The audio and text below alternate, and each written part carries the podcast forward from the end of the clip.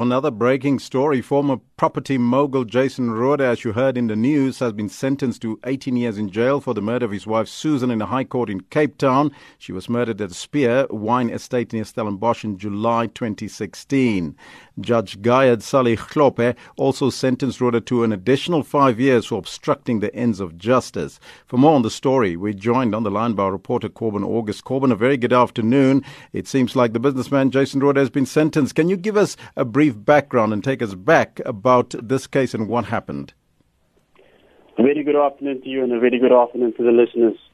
Well, this case started in 2016 when Jason Rohde uh, apparently murdered his wife in, at the Spier Wine Estate near Stellenbosch.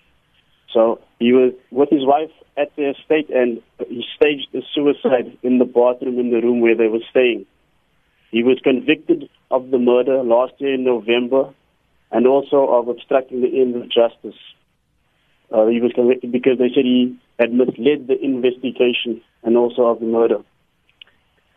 Today he was handed down the sentence and he received 18 years for the murder of his wife, five years for obstruction of justice, and three of the five years were unconditional. He received a sentence of 20 years direct imprisonment. In what state was Jason Rohde when the judge handed down his 20 year sentence? He stood in the dock, emotionless, pale, and with no, uh, with not really looking around at anyone, just staring straight, accepting his fate. Did the defense indicate whether or not they will be appealing both his conviction and sentence? They did indeed.